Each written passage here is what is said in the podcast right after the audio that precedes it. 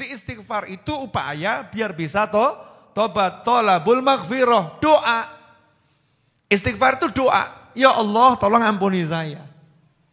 Dan tidak sia-sia. Allah janjikan akan diampuni. Allah janjikan akan diberi. Allah janjikan akan diberi solusi. Kan enak tuh. Makanya orang-orang soleh itu kalau dimintai solusi untuk masalah-masalah, nggak pernah ngasih nasihat banyak-banyak. Ada orang datang. Kalau zaman sekarang kan datang, Masya Allah. Ustadz, anak saya Ustadz. Masya Allah, susah diatur. Berani sama orang tua. Bla bla bla bla bla. Kita ini ustadznya, kita ini sok pinter. Ya bapak ini kalau jadi orang tua harus tahu cara nasihatin anak. Bapak harus berakhlak yang mulia sama anak. Tuh, tambah sindikan ini stres kok. Aku sing disalahno ya. Stres. Kalau orang-orang dulu gak begitu. Datang satu orang ngeluhkan anak saya, suami saya, istri saya. Itu dikasih solusinya bukan nasihat. Tapi disuruh amal. Kamu istighfar 10 ribu kali. Istighfari dosa-dosamu. Beres nanti urusan anak sama istrimu, sama suamimu. Beres. Karena tidak ada hal-hal yang hil-hil tadi itu yang ruwet-ruwet tadi itu, kecuali karena kitanya punya sesuatu yang gak beres dengan Allah subhanahu wa ta'ala. Wujud kita sehebat apa pun, kalau ada yang gak beres sama Allah ta'ala, maka Allah akan mengingatkan kita lewat makhluk-makhluknya yang lain. Makanya dikatakan siapa ngalami yang gak enak, gak enak, itu kan menghapus do, dosa. Lah apa pengen toh, dosanya dihapus pakai kejeduk tembok 200 kali. Na'udzubillah min Dalik. Apa ya pengen dosanya itu dihapus dengan diomeli istri tiap hari. Apa ya pengen dosanya dihapus dengan diperenguti suami setiap pagi. Kan yang gak enak. Kan ya enak atau pagi kok lihat suami mesem ya. Pulang kantor lihat istri kok nyiapkan teh sama senyum. Itu kan nikmatnya luar biasa. Ketemu anaknya apa? Ayah ngerangkul kan penak. Bukan anak dipanggil nak. Siapa kamu? tak kenal ngono loro hati ya. Sakit ya naudzubillah min dzalik.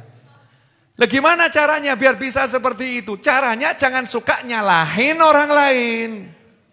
Jangan suka menyalahkan keadaan. Kadang-kadang itu Masya Allah. Ini ekonomi ruwet. Makanya rezeki saya seret. Orang urusan nih. Semut itu nggak pernah urusan sama ekonomi. Ada itu. Dunia semut mengalami apa namanya kegagalan sistem ekonomi orang ono. Enggak ada kan. Semut tuh hidup di mana pun kok bisa dapat rezeki. Betul atau betul? Mau sawamu kalah mbak semut. Kenapa kok kita nggak bisa jadi seperti semut? Sebetulnya bisa, ah, semut taat kok, nggak ruwet. Taat sama Allah Ta'ala, semut nggak pernah nyalah-nyalahin orang lain, nggak pernah nyalahkan keadaan. Dia jalani kehidupan sesuai perintahnya Allah Ta'ala, ya hidupnya enak.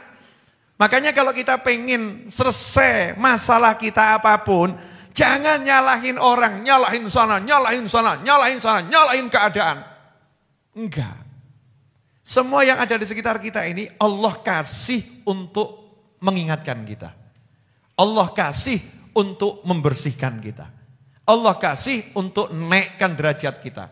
Nah kalau kita pengen yang enak, ya ya gampang caranya. Biar kamu nggak ngalamin yang itu-itu, maka bereskan dirimu sendiri, selesai. Makanya para wali itu sampai bisa tahu, wah ini kok kuda saya mogok ini ya. Kudanya mogok. Bukan cuma mobil, kuda mogok. Ada loh kuda itu apa? Gak mau jalan tuh Ngambek-ngambek ya, kuda ngambek ya. Istilahnya apa itu? Saya nggak punya kuda soalnya. Ya kudanya ngambek, disuruh jalan, nggak mau jalan itu kan. Terus kalau jalan sama loncat-loncat, bedal-bedal, perangainya nggak jinak tiba-tiba. Itu para wali ngomong, saya tahu ini, ini sebabnya karena apa? Karena tadi ada zikir saya yang belum saya baca, lupa belum kebaca. Jadi nggak nyalakan kudanya, eh kuda kamu kurang ajar, kok ngambek kamu ya? Enggak, langsung ngecek dirinya. Awakku kisah salah apa? Apa yang salah? Oh, siap biasanya saya baca Yasin jam sekian. Ini Yasin belum saya baca. Oh, saya biasanya sedekah begini. Hari ini saya enggak sedekah. Jadi yang dipikir tuh itu orang-orang soleh. Lah kita ini sudah banyak salah, enggak mikir salah. Bujung ngamuk, wedok kayak ngono. As, jolke, jolke. Ngaco gitu kan ya. Suaminya galak. Orang kok temperamen begitu. Tidak seperti Habib Novel, murah senyum. Wah, tambah ngamuk gitu ya. Banding-bandingkan gitu. Terus mulai mikir, ya miliknya orang lain di, ya dibegitukan gitu. Naudzubillah min dalik. Sebetulnya kan simple. Kenapa suamimu marah-marah? Jawabannya adalah karena kamu punya salah sama Allah Subhanahu wa taala. Kenapa istrimu marah-marah? Jawabannya adalah karena kamu punya salah sama Allah Subhanahu wa taala. Gimana caranya biar suami nggak marah, istri nggak marah, anak juga bisa diatur eh enak. Jawabannya jangan buat masalah sama Allah taala. Selesai. Nah, masalahnya ini kita sama Allah buat masalah terus. Nah yang kurang ajarnya sudah buat masalah, merasa nggak bersalah kan yang dablek gitu ya. Wongnya ya teko. Siapa lagi kalau bukan kita? Kita ini udah buat masalah sama yang maha kuasa, tapi kita merasa nggak pernah berbuat salah. Hebat atau nggak hebat itu? Hebat. Mau habis sholat diajak sama imam istighfar tiga kali aja beratnya luar biasa. Imamnya udah teriak-teriak, Astagfirullahaladzim. Makmumnya ngomong gitu. Lidahnya suruh niru aja kok beratnya luar biasa. Seharusnya kan lebih banter dari imamnya. Astagfirullahaladzim. Astagfirullah. Tak imam, dungaren kok banter, dosa ku akeh. Ya, semakin keras kan semakin mantep istighfarnya. Ini kadang enggak habis sholat diajak istighfar tiga kali aja tebak nanya, dalilnya mana? Istighfar tiga kali itu dalilnya dari mana itu habis sholat itu? Istighfar model begitu siapa yang ngajarin? Wah ini bid'ah, Masya Allah. Istighfar kok bid'ah. Wah anehnya luar biasa. Jadi ikhwani rahimahumullah, jangan nyalahkan keadaan, jangan nyalahkan sekitar, cek diri sendiri. Mesti ada bagian kita ini yang yang butuh diistighfari. Coba hari ini sudah mata kita ini tadi dari mulai pagi sampai malam ini kira-kira butuh diistighfar enggak matanya? Butuh ya? Ngaku alhamdulillah tuh ya sadar. Hati kita hati-hati, coba dicek. Ada enggak tadi iri, dengki yang enggak sengaja tiba-tiba muncul iri, dengki, ya, merasa benci, dendam, marah sama orang, ada enggak itu? Ya, mulut kita nih enggak sengaja ngobrol sama temen gitu ya. Kemudian ikut ikut andil ghibah, ngerasani, gunjing orang. Bahkan jelek-jelekkan orang tanpa kita sadari. Tangan kita nih di handphone yang cilik tuh handphone tuh Masya Allah. Tapi kita nggak sadar ngirim pesan-pesan yang di situ ada hal-hal yang diharamkan sama Allah Subhanahu wa taala. Yang bisnis Masya Allah jual barang di platform-platform online itu 100% asli padahal ya gak asli. Masih seperti baru padahal bekas. Ya masih seperti ba, baru itu Definisinya gimana masih seperti baru itu? Susah atau ya? Nah ini kadang kayak sumpah, sumpah urung tahu nabrak, tapi ditabrak. Sumpah niatnya ini sumpahnya bohongin orang.